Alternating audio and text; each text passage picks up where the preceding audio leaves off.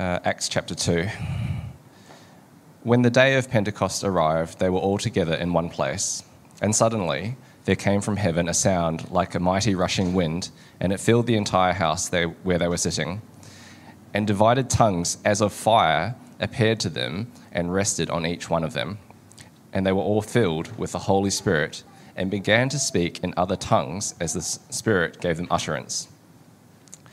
Now, there were dwelling in Jerusalem Jews, devout men from every nation under heaven.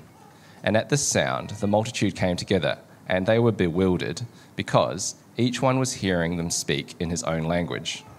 And they were amazed and astonished, saying, Are not all these who are speaking Galileans? And how is it that we hear each of us in his own native language? Parthians and Medes and Elamites, and residents of Mesopotamia, Judea and Cappadocia, Pontus, Pontus and Asia, Phrygia and Pamphylia, Egypt and parts of Libya belonging to Cyrene, and visitors from Rome, both Jews and proselytes, Cretans and Arabians.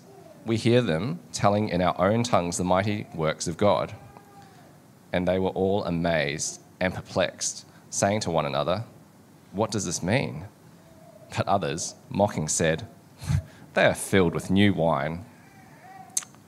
But Peter, standing with the eleven, lifted up his voice and addressed them Men of Judea and all who dwell in Jerusalem, let this be known to you and give ear to my words. For these people are not drunk, as you suppose, since it is only the third hour of the day. But this is what was uttered through the prophet Joel. And in these last days it shall be, God declares, that I will pour out my spirit on all flesh, and your sons and your daughters shall prophesy, and your young men shall see visions, and your old men shall dream dreams, and even on my male servants and female servants. In those days I will pour out my spirit, and they shall prophesy. And I will show wonders in the heavens above, and signs on earth below blood, and fire, and vapor of smoke. The sun shall be turned to darkness, and the moon to blood, before the day of the Lord comes, the great and magnificent day. And it shall come to pass that everyone who calls upon the name of the Lord shall be saved. Men of Israel, hear these words Jesus of Nazareth, a man attested to you by God with mighty works and wonders and signs that God did through him in your midst, as you yourselves know, this Jesus, delivered up according to the definite plan and knowledge of God, you crucified and killed by the hands of lawless men. God raised him up, loosing the pangs of death, because it was not possible for him to be held by it. For David says concerning him, I saw the Lord always before me for he is at my right hand, that I may not be shaken. Therefore, my heart was glad, and my tongue rejoiced. My flesh also will dwell in hope. For you will not abandon my soul to Hades, or let your Holy One see corruption. You have made known to me the paths of life. You will make me full of gladness with your presence. Brothers, I may say to you with confidence about the patriarch David that he both died and was buried, and his tomb is with us to this day.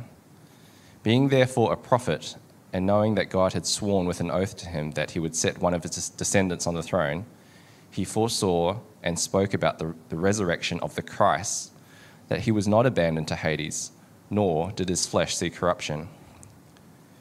This Jesus God raised up, and of that we are all we all are witnesses. Being therefore exalted at the right hand of God, and having received from the Father the promise of the Holy Spirit, he has poured out this that you yourselves are seeing and hearing. For David did not descend into the heavens, but he himself says, The Lord said to my Lord, Sit at my right hand until I make your enemies your footstool. Let all the house of Israel therefore know for certain that God has made him both Lord and Christ, this Jesus whom you crucified. Now, when they heard this, they were cut to the heart and said to Peter and the rest of the apostles, Brothers, what shall we do? And Peter said to them, Repent and be baptized, every one of you, in the name of Jesus Christ for the forgiveness of your sins, and you will receive the gift of the Holy Spirit. For the promise is for you and for your children and for all who are far off, everyone whom the Lord our God calls to himself. And with many others, he bore witness and continued to exhort them, saying, Save yourselves from this crooked generation. So those who received his word were baptized, and there were added to that day about 3,000 souls. And they devoted themselves to the apostles' teaching and to the fellowship, to the breaking of bread and prayers. And awe came upon every soul, and many wonders and signs were done through the apostles. And all who believed were together and had all things in common. And they were selling their possessions and belongings and distributing the proceeds to all as any had need. And day by day, attending the temple together and breaking bread in their homes, they received their food with glad and generous hearts, praising God and having favor with all the people. And the Lord added to their number, day by day, those who were being saved. May God bless the reading and teaching of His word. Our great, loving Heavenly Father, we thank you as we are now journeying through the book of Acts. We see how your risen and ascended Son continues to guide and lead his church. And so that's what we ask this morning that your Son, through your Spirit, would guide and lead us. Firstly, guide and lead us to all understanding of this passage, that we might be convicted, that we ourselves might be cut to the heart, filled with awe at what your Son has done. And then we pray, along with that, a must that you would help us to grow as a church in understanding our role, our love, and our devotion to you and each other. So we ask, Father, that you'd bless us this morning. Help me to speak clearly and faithfully from this passage as I ought. For we ask all of these things for your glory and our joy together. In Jesus' name, amen.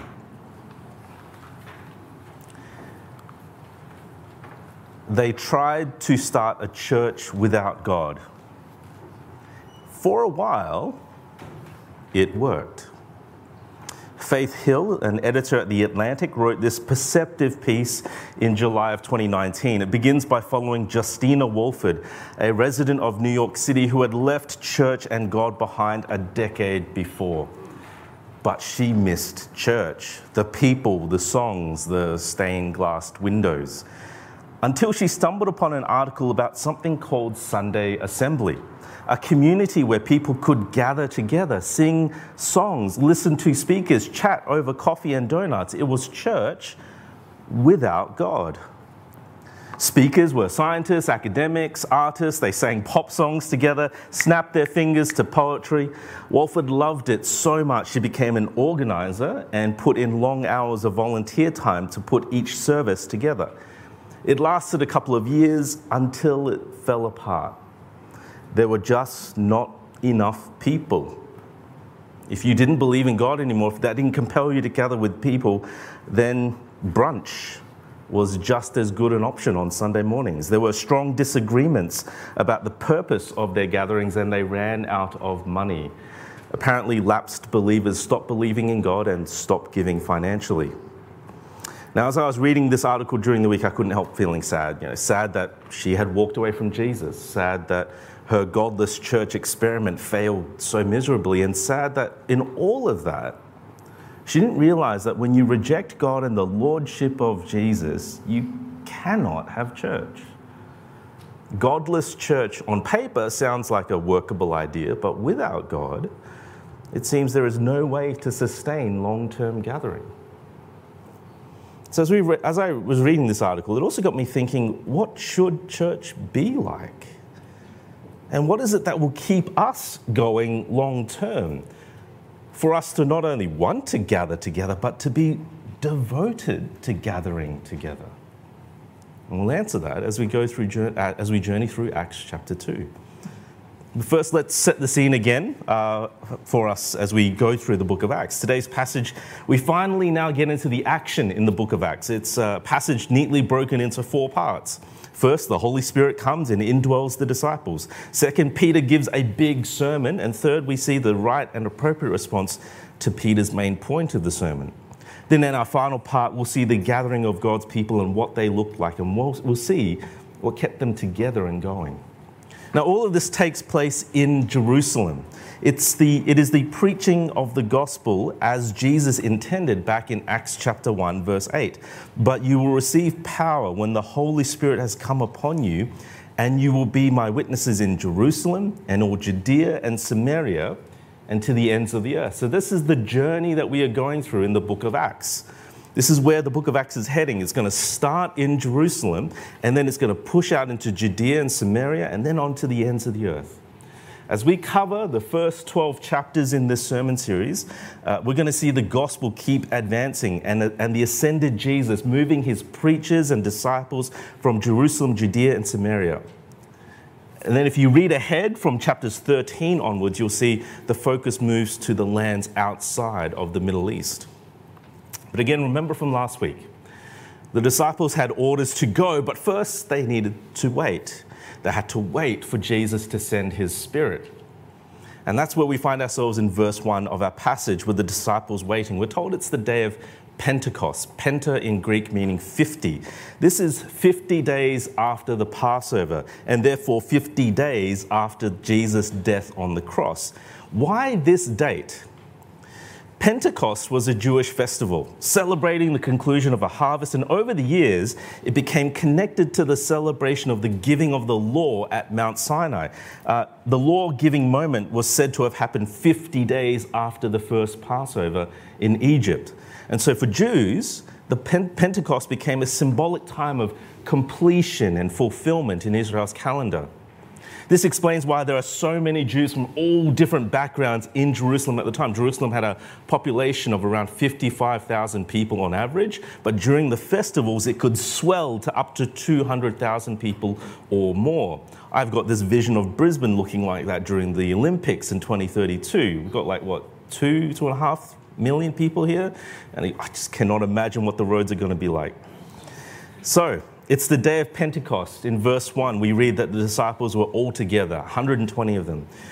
And then in verse 2, a sudden sound floods in through the windows and reverberates against the walls. Verse 2, a sound like a mighty rushing wind filling the entire house where they were sitting. I've never been in a cyclone or typhoon before, and I'm glad to have not experienced it but I've heard that when the winds are at the highest, it can sound like a freight train speeding right past your open window. It is a roar that you can feel in your chest. But notice that it is a sound and not actual wind. And then something like fire in verse 3, as of fire, appeared, like little tongues of fire resting on each of the 120 d- disciples present. The sound of wind and what looks like fire. What's going on? Wind and fire are often images the Old Testament uses to say that God is on the scene. So here again, God is doing something unique. And that unique thing is filling every disciple with the Holy Spirit. This is really unique, what is happening here in, in this passage, unlike any other time in biblical history. And we'll see further why when we get to point 2a. Now, the obvious thing to say, or the obvious thing to notice is about this, what is happening here is that as soon as the fire rests on them, as soon as the Holy Spirit fills them, we see in verse 4 that they began speaking in tongues. Now, the tongues here are specific the languages of men, not some foreign angelic tongue, but a discernible language. You can see that there from verse 6. There are all these different Jews from different nations gathered together, and they get drawn to that same sound of the mighty rushing wind, wondering what's going on. Then all of a sudden, a bunch of Galileans are running around speaking in languages that would have been unfamiliar to them, but were familiar to those standing and watching. So, verse 9 and 11 gives us a big long list of 15 different nations represented, all of them with different languages and alphabets. And each of them are hearing the disciples speaking to them about the mighty works of God. They are hearing the good news of the death and resurrection in their native tongue.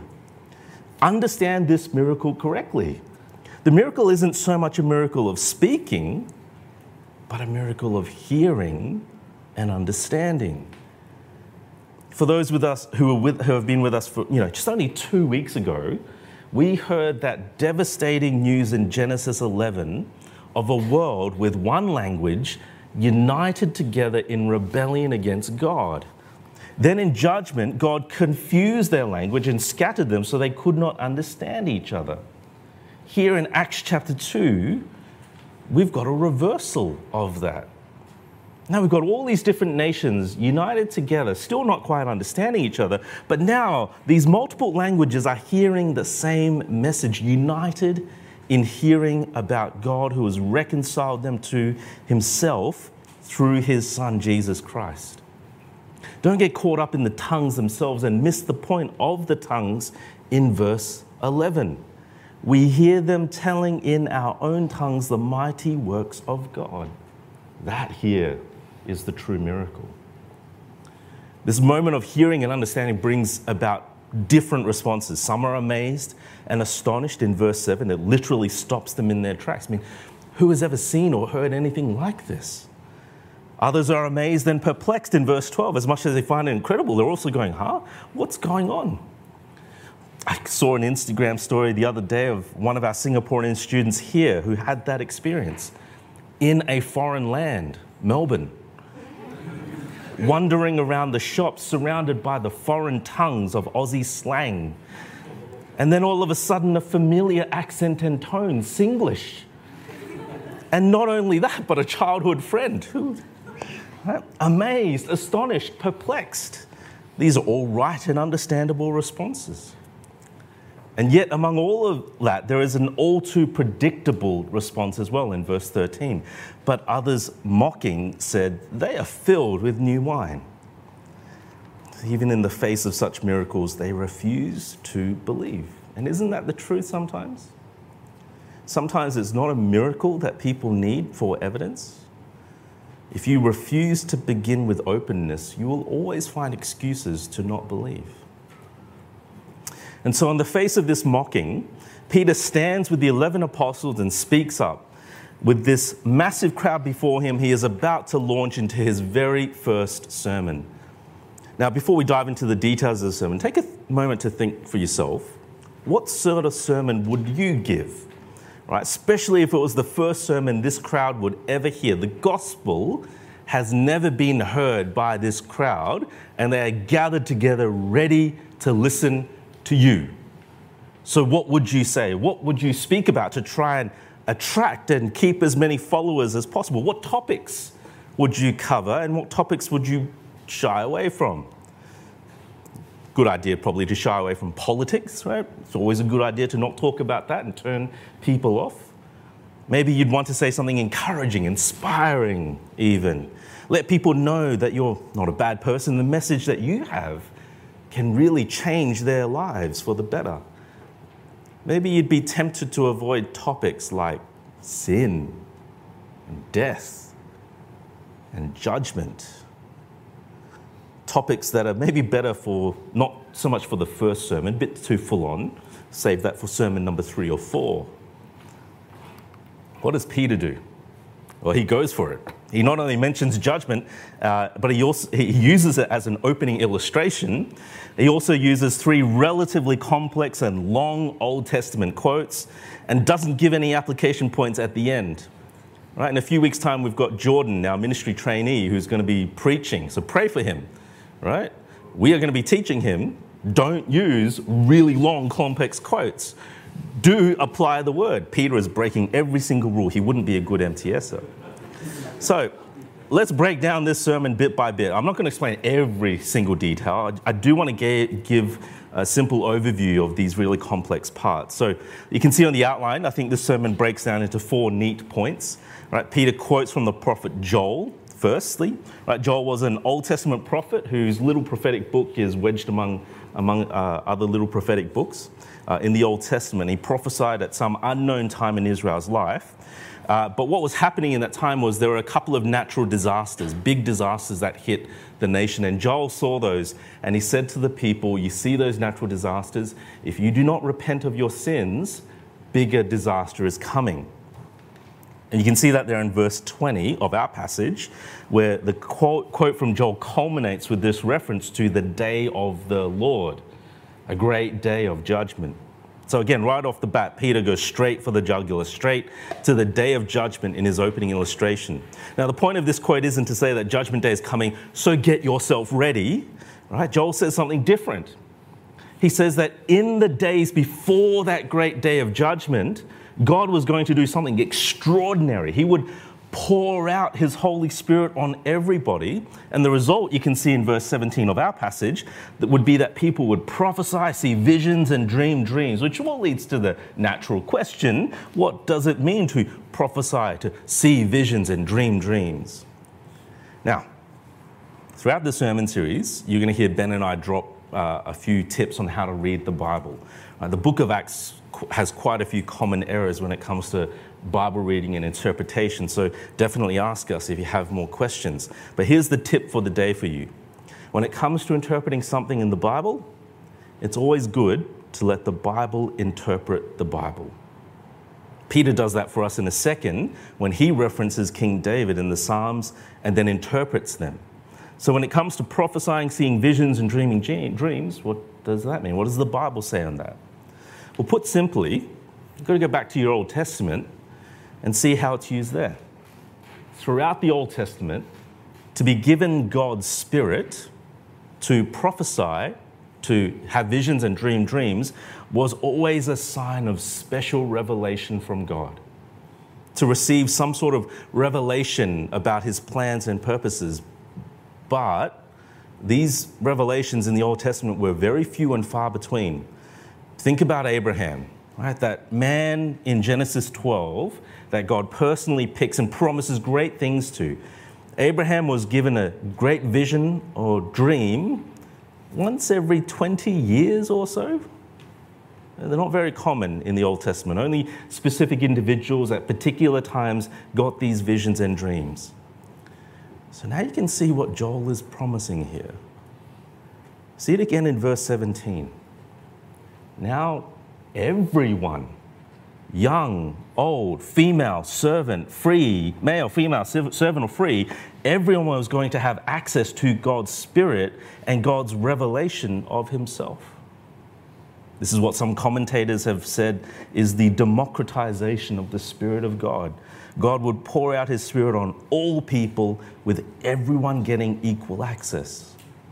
And at that time, God would usher in a new age. Uh, in verse 21, Peter hits the crucial point in all of this. So read it again with me. Verse 21. And it shall come to pass that everyone who calls upon the name of the Lord shall be saved. All, all of this that is happening, everything that you see, is so that you can call on the name of the Lord and be saved. Saved from what? Saved from that great day of judgment coming soon. And Jesus is the key. He is the Lord. In verse 19 to 20, Joel predicts signs and wonders before that great day of judgment. And Peter tells the crowd in verse 22 You saw Jesus perform mighty works and wonders and signs. Jesus is the one Joel was waiting for. Peter says to the crowd, You know this, you saw it. And you know what else? That Jesus who brought the signs and wonders before the day of judgment, he died. He was delivered up to the cross, delivered up according to the definite plan and foreknowledge of God. God knew it and God planned it. He planned, planned the cross in advance. The cross was the place where forgiveness of sins is achieved. It's where reconciliation with God is achieved. It's where those who believe and trust what Jesus has done move from being under judgment to being received into God's own family. So before this day is finished, I want to ask you if you know this. Do you know that Jesus died for you? that the punishment you deserve has been taken away by Jesus on the cross. That the only way to be reconciled to God and welcomed as his child is through Jesus. Maybe some of us here need to make a call on that today. So before this day is out, get that question sorted. Peter says God planned the cross, but then he points the finger at the crowd as though his finger was stabbing their chests and he calls them out. Jesus died on the cross, and you crucified and killed him. You, crowd, were part of that crowd 50 days earlier, calling for his blood. The people standing there, they knew this. But you know what else? Jesus didn't stay dead. No, no, God raised him up. Verse 24 death could not hold him down. The cross was not enough to steal away his throne, for he is God. But you know what else? Jesus isn't just raised from the dead. No, there's even more. Well, he's like a brilliant salesman, isn't he? But wait, there's more. Verse 25 to 36, Peter then goes on to quote two of King David's Psalms, Psalm 16 and Psalm 101. Now, there's some very complex thoughts woven here together, but let's distill it down again to the essence of what David is saying. First, very quickly, who is David and what do we need to know about him to get what is being said here? Right? David is, was the greatest king of Israel, no doubt about it. Every king who came after David would be kind of compared to David. He was the measuring stick in terms of character and closeness with God. David was also given massive, a massive promise from God that one day one of David's descendants would reign as king forever. David, you will have a child, one of your children in your line, he will sit on the throne and reign and rule forever. And I'm sure on the scale of promises from God, from small to massive, I'm sure we can all agree that is a massive promise from God. So David here writes both of these Psalms, Psalm 16, Psalm 101. But when you actually read those Psalms on first passing, it actually sounds like David's talking about himself. But then you read it again and you realize actually that, that can't be. It can't be that David is talking about himself. You see, in verse 25 to 28 of our passage, essentially it says, it seems to say that David would not die, that God would not let David die. And then Peter says, well, David did die. You can go visit his tomb if you want. Right? I had to Google it, but you can pay money to go for a tour on what they believe is David's tomb, right there over in Israel. So clearly, David wasn't talking about himself. So, who was he talking about then? Peter interprets for us and tells us that David was speaking prophetically, speaking about the future Messiah, the future king who would not be abandoned to death. And that future Messiah again is Jesus, the one in verse 32 that we, apostles, are witnesses of. Remember that special role of the apostle, the office of apostle, someone who not only preaches the gospel, but someone who also saw the resurrected Jesus, who can personally testify to it. Which is why every time I get friended by some apostle so and so from Africa, usually, I decline I say, no, you are not an apostle. Apostles saw and can testify personally to the resurrected Jesus. And that's what Peter is doing. He's saying, Jesus has been raised, and I and the other apostles saw it. And not only has he been raised, but he's also been promoted to God's right hand. And from there, in heaven, at God's right hand. He's pouring out the Spirit that you are seeing and hearing for yourself. It wasn't David who went to heaven to sit at God's right hand. In verse 34, Peter quotes from Psalm 101. It says, again, that refers to Jesus. All right, if you've been a little bit lost, come back here for a moment because in verse 36, Peter ties it all together. The prophet Joel said the Spirit would be poured out. David says that God's king would not die, but be raised and promoted to God's right hand. And tying it all together in verse 36, Peter says this Let all the house of Israel therefore know for certain that God has made Jesus both Lord and Christ, this Jesus whom you crucified. Jesus ties it all together. Jesus is the one who died, who rose to life, who fulfills God's word, who gets promoted to heaven as Lord. From his heavenly throne, he sends the Spirit that you're now hearing. And so here is the key. Here's what changes everything. Know this with certainty, Peter says, that Jesus has been made Lord and Christ. Jesus has been made King of everything. He is the ruler, He is the one in charge, and you crucified Him. Know that what, know that what we've seen, we've seen Jesus raised. Know that He has sent the Spirit at work today. Know that the Old Testament even points forward to this. Know that Jesus being Lord and King over the universe means big changes. It means that He is the judge and also the one who we have to come to for forgiveness. Now, hearing all this, the crowd's response is stunning. Luke tells us in verse 37 that they were cut to the heart. The message was not only powerful, but it hit. And it hit really hard it pierced all the way into their inner being. Cut to the heart carries the sense of being deeply and profoundly grieved at your own sin. They knew it. They saw Jesus. They yelled for his blood. And now, here, Peter was telling them, Peter was speaking miraculously in their own language, telling them about how that same man they saw crucified was now risen to life. It was the only explanation that made sense of what they were seeing and hearing before their eyes. Have you ever been this deeply grieved by sin? I heard a preacher on this passage recently say that if you haven't been this deeply grieved, then he wondered if you had been truly converted. And the more I thought about that, the more I think that preacher might be right. See, I think only when we are truly cut to the heart that we will begin to ask the right questions.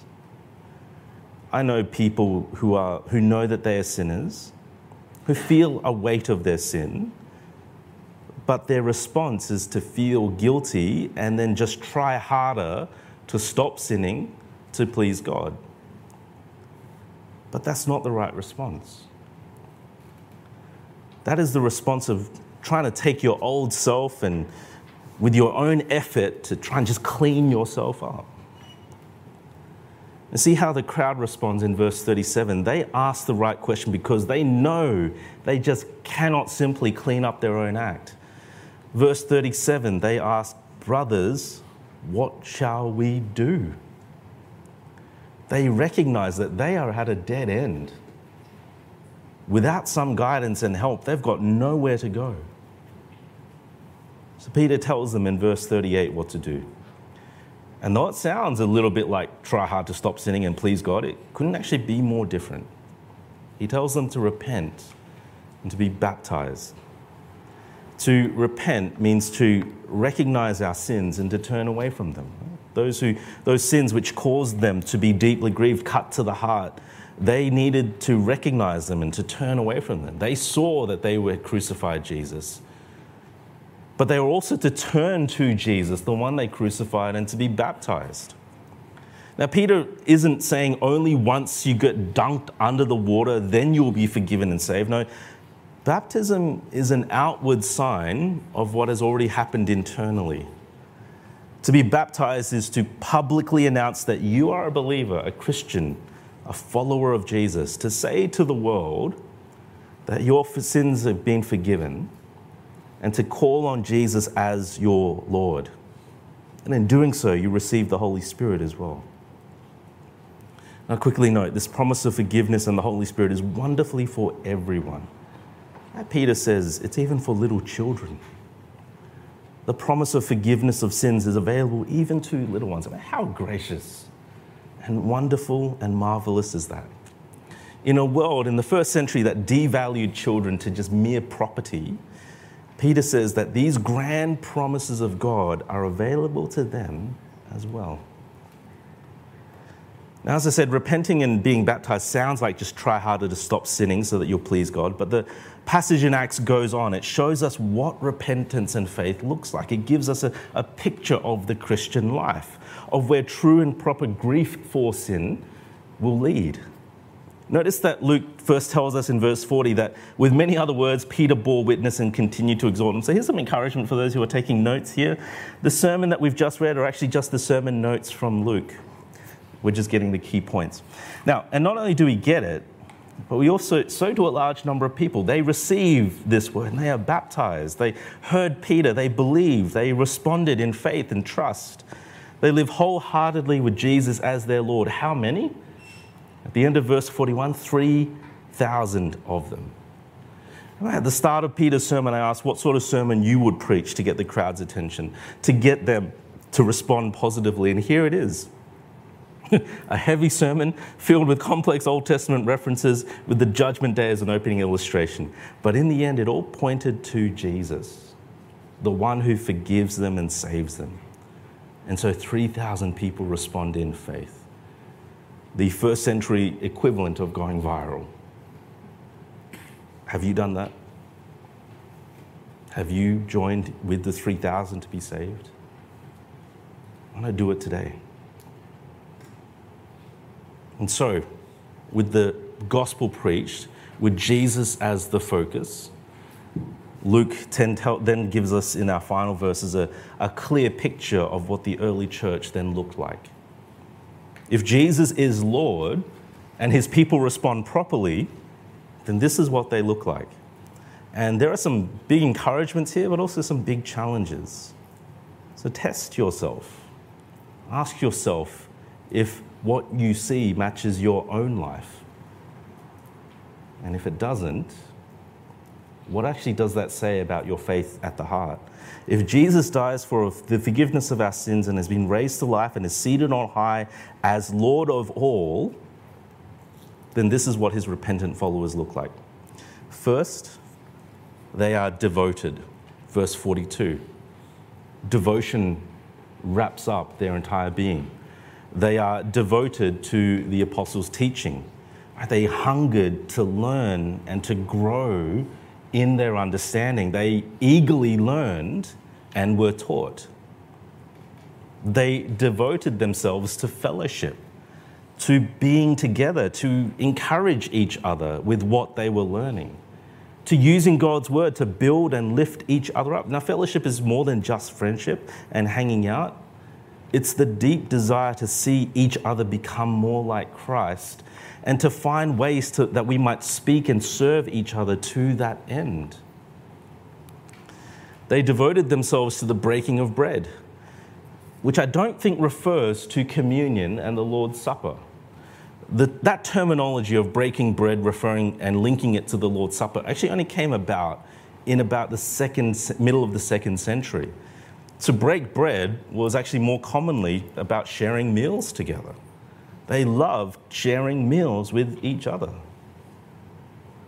And they were devoted, and they devoted themselves to prayer. Where before they were distant, they, they thought they knew God. Now, through Jesus, they could approach God as their Heavenly Father. Jesus was now their brother. And now, so they could gather together to come to God and present their requests and needs together. They loved to gather to pray together. Prayer is by nature the expression of our deepest dependence on God.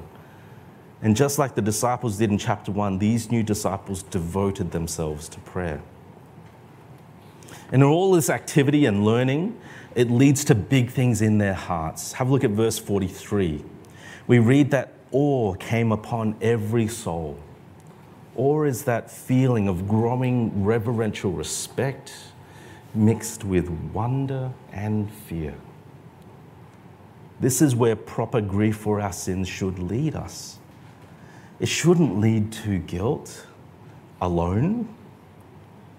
It should lead us to the one who forgives, to Jesus, and to awe and amazement at what Jesus has done for his people and continues to do in his people. A preacher earlier mentioned, I mentioned earlier, said that if you have not truly grieved your sin, then it questions if you have been truly converted. And here I will say if you have not experienced awe of Jesus in your life, if it's not an ongoing experience, I don't know if you have been converted at all. Hearing the gospel encountering Jesus through his word and in the life of his people, that must have a moving effect in your heart.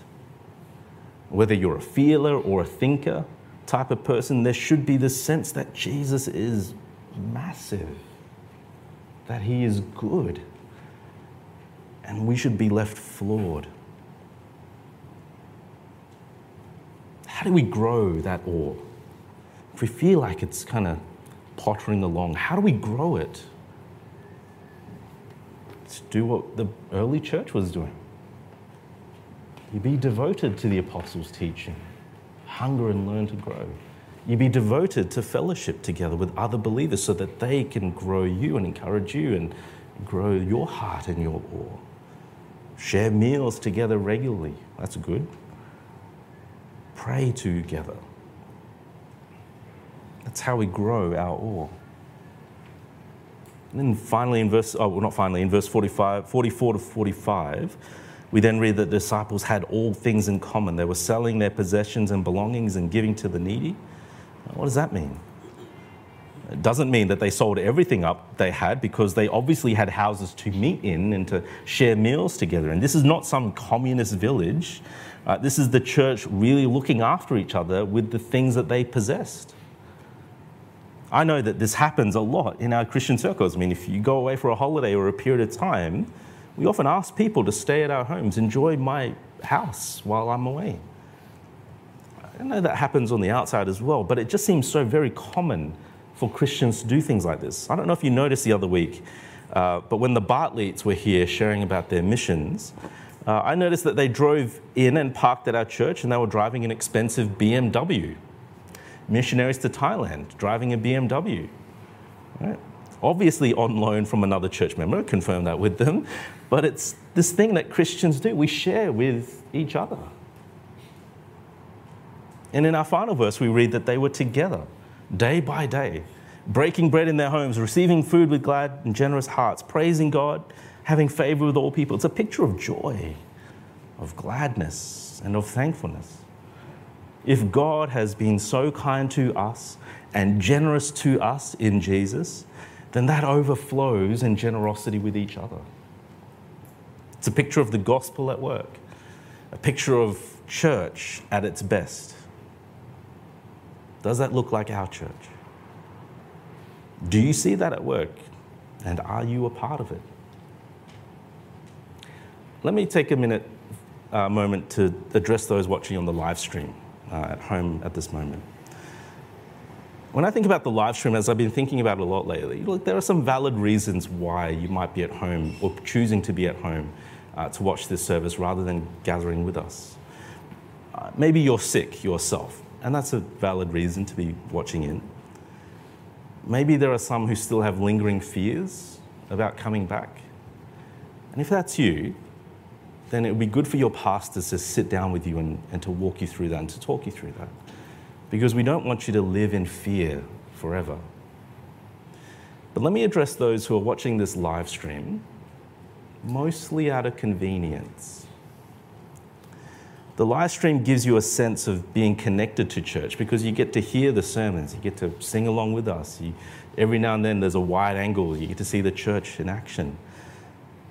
But at the end of this passage here in Acts chapter 2, can you see that this picture of Acts cannot be done online by yourself? You can't fellowship with others, you can't pray with others, you can't be together and build each other up if you're alone watching me and this through a screen. You can't proclaim Jesus as Lord by yourself. So take up this challenge to return here in person and to live out this picture of Acts. If Jesus is Lord, then do it with us together. Now, my duty as a pastor isn't just simply to challenge us all the time, but also to give thanks for how God has been at work among us. And so let me share a few points of thanksgiving as well. Uh, many of our groups have been going through the Bible study series, Six Steps to Loving Your Church. It's not the first time most of our groups have done it. Some of us, it's the third or fourth time that we're doing it. Uh, and in looking at the material again, I was just really thankful for how God has been working in our church. I think we are a church that is devoted to the teaching of God's word and predominantly to fellowshipping together. I think we are growing better at praying for each other. I really love that we spend so much time now together as a church at the end of our service. We don't just up and leave, but we spend time discussing the questions with each other and praying for each other. I love that when I look around this room, I don't see a lot of people in their familiar seats, which means that you've come in, you've sat in a different place, you are going to be meeting someone different and speaking with them and getting to know them and praying for them. I, I really think we're growing better at doing all of this, and I can see people being generous with their possessions with one another. Now, I think we can keep growing in these things. We're not perfect, so don't rest on that. We, are getting better. So let's keep putting these things into practice. Justina Wolford had left God and the Bible behind years earlier, but she still wanted the community she had with the church. But a community that gathers regularly to fellowship, to enjoy meals together, to share what they have and look after each other, to encourage and build each other up, that does not work without the risen and ascended Lord Jesus. It doesn't happen if people gathering have not been cut to the heart it doesn't happen if people gathering are not being filled with awe and amazement at the gospel of Jesus. And so, as we reflect on our church gathering, let's keep focusing together on the one who has been raised and lifted up.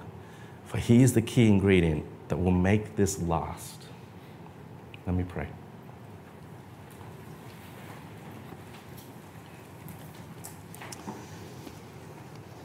Our Heavenly Father, thank you again that this word is present for us.